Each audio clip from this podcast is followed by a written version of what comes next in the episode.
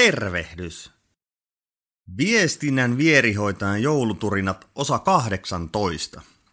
Kun joulu lähenee, kierrokset vaan kovenee. Tänään puhutaan yhdestä suosikkiaiheestani, palautteen antamisesta ja vastaanottamisesta. Jo kummelikin sen sanoi. Pääasiat tiimi toimii ja saadaan palautetta. Palaute on meille vähän vaikea asia, eikä ihan vähänkään. Meillä on aika vaikea antaa palautetta, sitten meidän on kyllä todella vaikea vastaattaa palautetta. Vielä vaikeampaa se on, jos pitäisi puhua jostain rakentavista tai negatiivista asioista. Jos kysyt keneltä tahansa, niin ihmiset yleensä sanoo, että joo, kyllä, kyllä, kyllä mä haluan palautetta. Sitten kun sitä palautetta oikeasti annetaan, niin tilanteet voikin olla aika vaikeita. Tämä pätee myös ihan myönteiseen, positiiviseen palautteeseen. Oletko miettinyt, kun olet kehunut jotakin ihmistä ihan aiheesta, niin hän meneekin tosi hämilleen ja jopa noloksi. Varsinkin rakentavassa palautteessa puhutaan aika paljon hampurilaismallista. Eli pitäisi ekaksi lähteä hyvistä asioista, onnistumisista. Sen jälkeen pitäisi tulla se raaka pihvi, missä tulee se asia, ja ehkä se kriittinenkin osio. Ja sen jälkeen sitten taas pehmeämpi osuus, missä, missä kehutaan ja mennään eteenpäin. Tämä pitää monilta osin varmasti paikkaansa. Tosin itse olen kyllä kallistunut myös vähän suuresti arvostamani tanssitaiteilija Jorma Uotisen erässä haastattelussa kertomaan to- toteamukseen, että paska on paskaa Pariisissakin. No minkälainen palaute on sitten hyvää? Olen työelämässä törmännyt oikeastaan kahteen erilaiseen tapaan antaa palautetta. Toinen on asemaan perustuva ja toinen on dataan perustuva.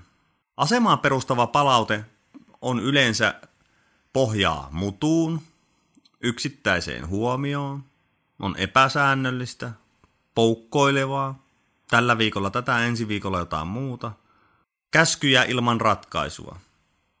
Esimerkiksi, että tehkää hitto parempia juttuja. Dataan perustuva palaute taas pohjautuu oppimiseen, dialogiin, ratkaisuihin – mitä olet mieltä, jos kokeilisimme näin? Se on sidottu mittareihin, tavoitteisiin. Siihen on perspektiivi, eli tavoitteita mittareita on seurattu pitkään. Se on säännöllistä. Palautteessa kannattaa muistaa seitsemän suhde yhteen. Eli yhtä rakentavaa, kriittistä, negatiivistakin palautetta kohden, niin kannattaa antaa seitsemän positiivista. Se on vaan näin, että negatiivisuus tarttuu meihin helpommin kuin positiivinen. Tämä ei tarkoita kuitenkaan sitä, että silloin kun on rakentavan palautteen paikka, niin se jätetään antamatta. Mulla oli vähän aikaa sitten esimerkki erästä myyntitiimistä, jolla ei oikein hommat mennyt putkeen. Juttelimme sitten Toimarin kanssa jälkikäteen asiasta ja hän alkoi sitten myyntitiimiä ja myyntitiimin vetäjää kritisoimaan mulle aika kovaan ääneen. Kysyin sitten häneltä kysymykset, että Ootko sä antanut nämä samat palautteet sen myyntitiimin vetäjälle kuin mitä sä mulle sanot? Hän meni tosi hiljaiseksi sanoi, että ei, ei, enhän minä nyt tällaista. En tiedä, onko hän tänä päivänäkään antanut tälle myyntitiimin vetäjälle palautetta. Tämä on sinänsä jännä juttu, koska vasta sitten kun me saamme palautteen, ja varsinkin jos se on rakentava, kriittinen palaute, vasta silloin meillä on mahdollisuus itse nähdään ja oivaltaa, että okei, asia ei mennytkään ihan putkeen. Nyt mulla on mahdollisuus korjata se asia. Kun palaute, kovakin palaute annetaan oikein, niin se vahvistaa luottamusta ja herättää, herättää arvostusta. Mulla on itselläni elämässä muutaman kerran käynyt niin, että on mennyt vihko ihan kunnolla.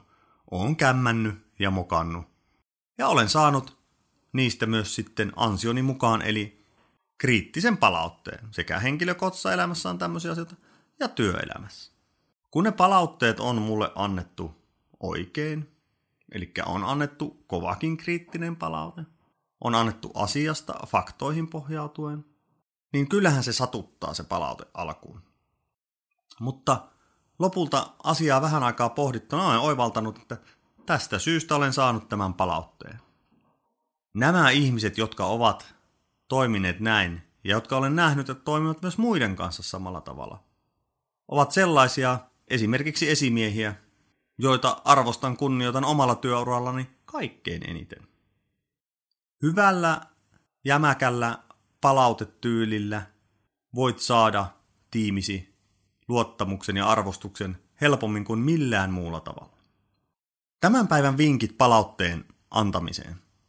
Mieti palautetta se, onko asiasi mielipide vai fakta. Varsinkin kriittisissä negatiivisissa asioissa pidä huoli siitä, että annat palautetta faktojen perusteella. Kysy tiimiläisiltäsi, miten he haluavat saada palautetta, ja kerro myös itse, miten sinä haluat saada palautetta.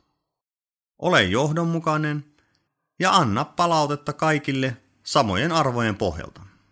Huomenna ollaankin sitten aivan ytimessä. Silloin puhutaan arvoista ja niiden viestimisestä. Tämä oli viestinnän vierihoitajan jouluturina tältä päivältä. Kuuntele muut turinat osoitteesta www.viestintävahvistin.fi kautta joulukalenteri ja osallistu keskusteluun somekanavissani.